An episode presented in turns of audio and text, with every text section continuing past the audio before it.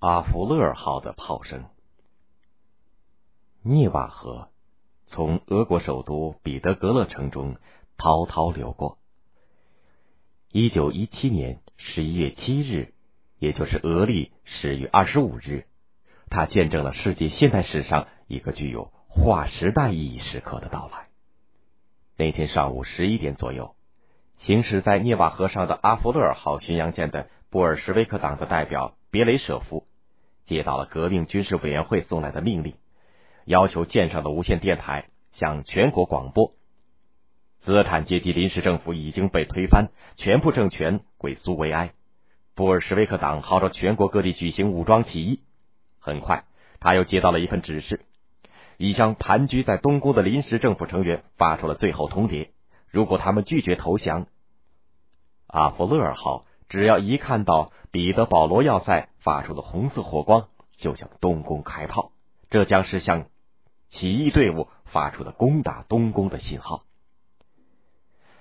别雷舍夫立刻命令舰上的炮手各就各位，他自己则紧张的注视着要塞上空，一会儿又看看表，时间似乎在这难熬的等待当中凝固了。等啊等，一直等到晚上九点多，红色的火光还是没有出现。突然，街上有人叫了起来：“火光，火光！”别雷舍夫精神一振。下意识的看了看表，九点四十分，他果断的下令：前主炮，准备。咔嚓一声，水兵们干净利索的推弹上膛。别雷舍夫挥手一劈，放。轰！随着炮口的一声巨响，一股赤红的火焰穿破浓重的夜雾，震撼了俄罗斯大地，也震撼了全世界。他宣告了人类历史上一个新纪元的降临。由布尔什维克党领导的二月革命推翻了沙皇的专制统治，但是俄国随即出现了两个政权并存的奇怪局面：一个是占据实权的资产阶级临时政府，另一个则是彼得格勒的工兵代表苏维埃。临时政府一上台就宣布继续忠于协约国，把世界大战进行到底。而广大贫苦的民众依然挣扎在饥饿和死亡线上。俄国向何处去？为了躲避沙皇政府的迫害，在国外流亡了十五年之久的布尔什维克党的领袖列宁心急如焚，设法从瑞士回到了祖国。第二天，也就是四月十七号，列宁就在党的会议上发表了著名的四月提纲，明确的提出应该把资产阶级革命过渡到社会主义革命。并提出了全部政权归苏维埃的口号。列宁的主张引起了激烈的争论。在不久前召开的第一次全俄苏维埃代表大会上，有人宣称必须同资产阶级保持联盟，还说俄国没有一个党准备夺取政权。话音未落，会场上便响起了一个洪亮的声音：“有这样的党！”只见列宁大步流星的走上讲台，庄严的宣布：“有的。”任何一个政党都不会放弃这样做，我们党也一样。他随时准备夺取全部政权。为了加快革命的进程，七月，布尔什维克党组织了一次有五十万工人和士兵参加的示威游行。他们举着“要和平、要面包、要自由”的标语和旗帜，走上了首都的街头。但是，大游行遭到了临时政府的残酷镇压，有四百多名工人和士兵倒在了血泊当中。资产阶级通过这次大屠杀结束了两个政权并存的局面。社会革命党的头目克伦斯基爬上了临时政府总理的宝座。冷酷的现实促使列宁和布尔什维克党彻底认清了临时政府的狰狞面目。他们认识到，革命和平发展的可能性并不等于现实性，必须使用暴力才能推翻资产阶级，建立无产阶级政权。党中央决定改变斗争方式，准备武装起义。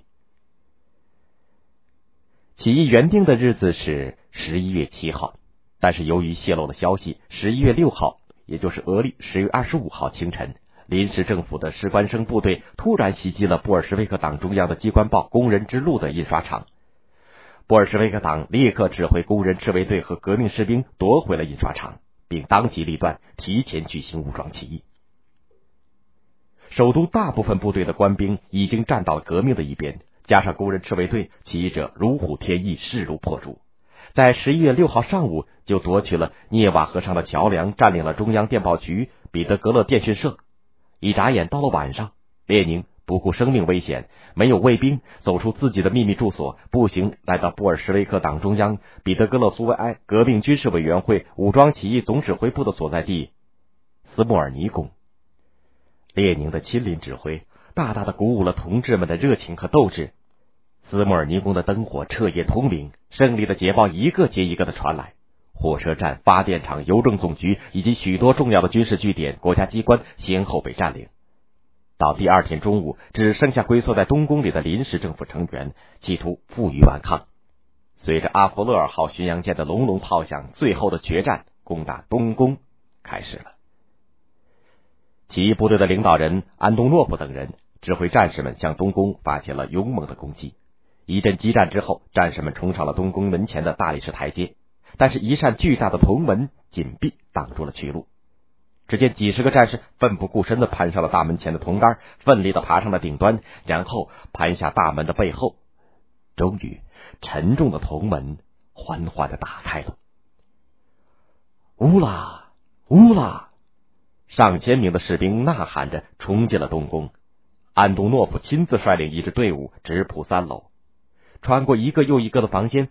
安东诺夫和他的战士们最后推开了一扇大门，房间里是一群西装革履、神色慌张的人，他们是临时政府的副总理和部长们。举起手来！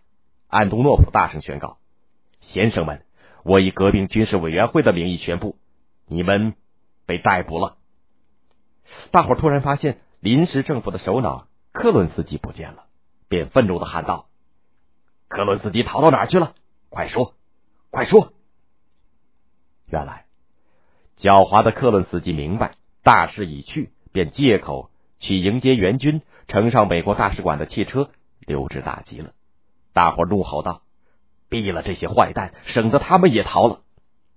安东诺夫迅速的稳定了战士们的情绪。然后他找出了一张纸，在上面飞快的写了几行字，交给传令兵，嘱咐道：“马上送到斯莫尔尼宫，直接交给列宁同志。”斯莫尔尼宫接到攻占东宫的胜利消息，已经是十月八号凌晨两点多钟了。列宁和他的战友们高兴极了。已经两天一夜没有睡觉的列宁顾不上休息，又起草了两个非常重要的文件，一直工作到东方破晓。当天晚上九点钟。出席第二次全俄苏维埃代表大会的代表们以雷鸣般的掌声热烈欢迎列宁的到来。大会通过了列宁起草的要求结束帝国主义战争的和平法令，接着又通过了列宁签署的土地法令。他宣告废除地主资本家私有制，所有土地归农民无偿使用。大会宣布成立第一届人民委员会，列宁当选为主席。它标志着十月革命取得了伟大的胜利，人类历史上的第一个社会主义国家诞生了。